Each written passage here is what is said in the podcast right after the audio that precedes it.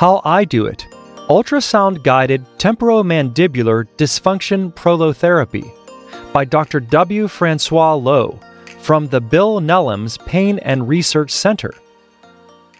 Introduction Temporomandibular dysfunction, TMD, is a chronic disease resulting in considerable joint pain, dysfunction, and interference with activities of daily living. Temporomandibular dysfunction affects up to 25% of adults in some studies.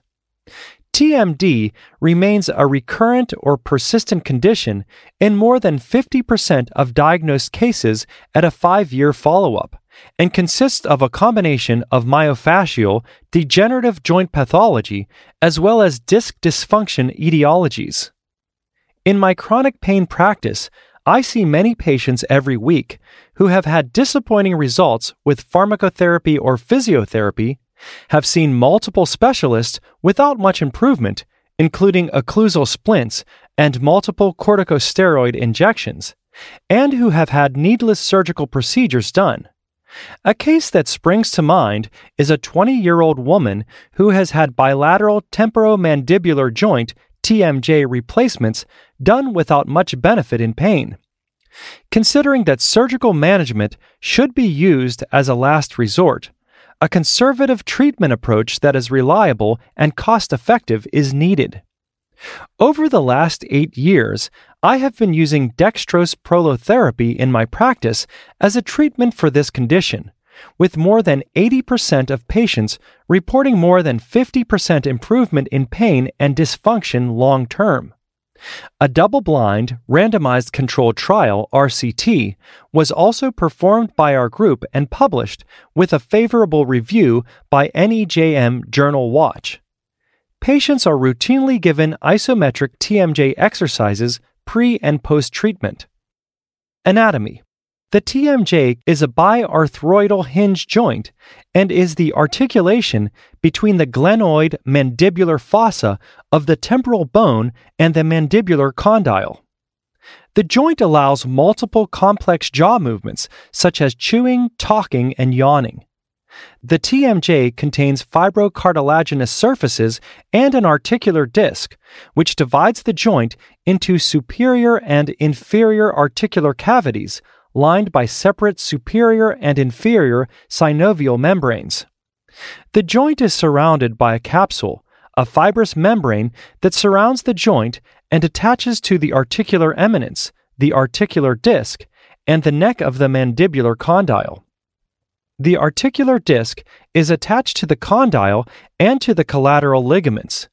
The anterior disc attaches to the joint capsule and the superior head of the lateral pterygoid muscle. The posterior portion of the disc attaches to the mandibular fossa and is referred to as the retrodiscal tissue. The retrodiscal tissue is highly innervated and is often a major contributor to pain generation in TMD.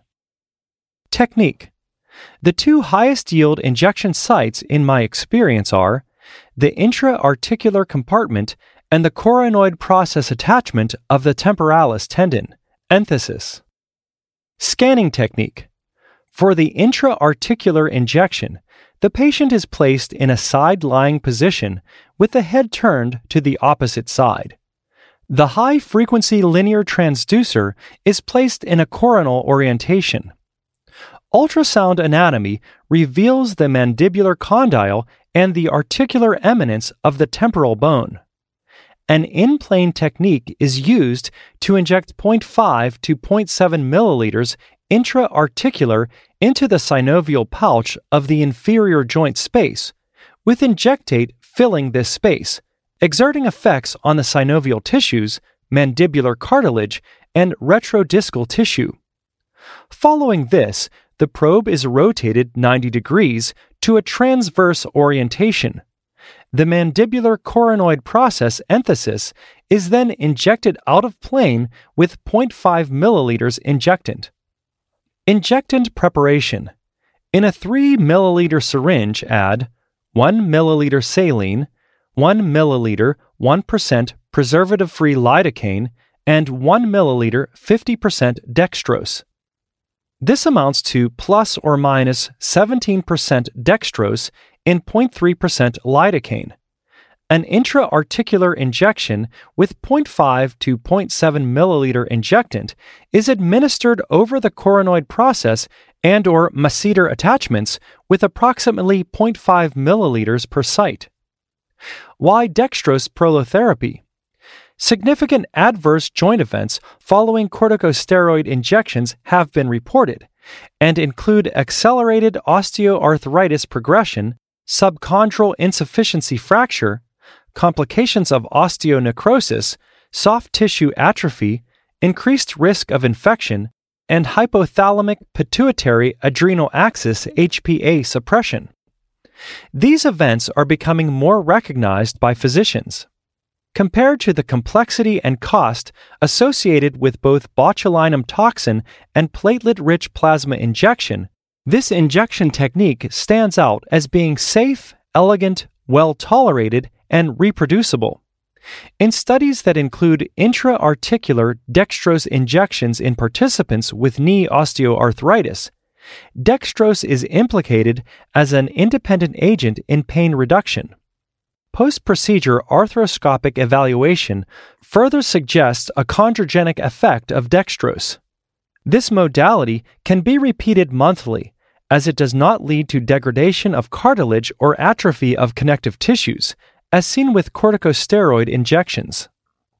A therapeutic benefit of dextrose based on a neurogenic mechanism was proposed in 2008 and is supported by recent randomized controlled trials and open label studies using dextrose hydrodissection for carpal tunnel syndrome, paratendinous dextrose injection for Achilles tendinopathy, and epidural dextrose for chronic low back pain. Similar effects have been reported in a retrospective analysis of the results from regional hydrodissection using dextrose in patients with various neurogenic pain conditions of the upper body. Neural mechanism. Several neural mechanisms have been hypothesized.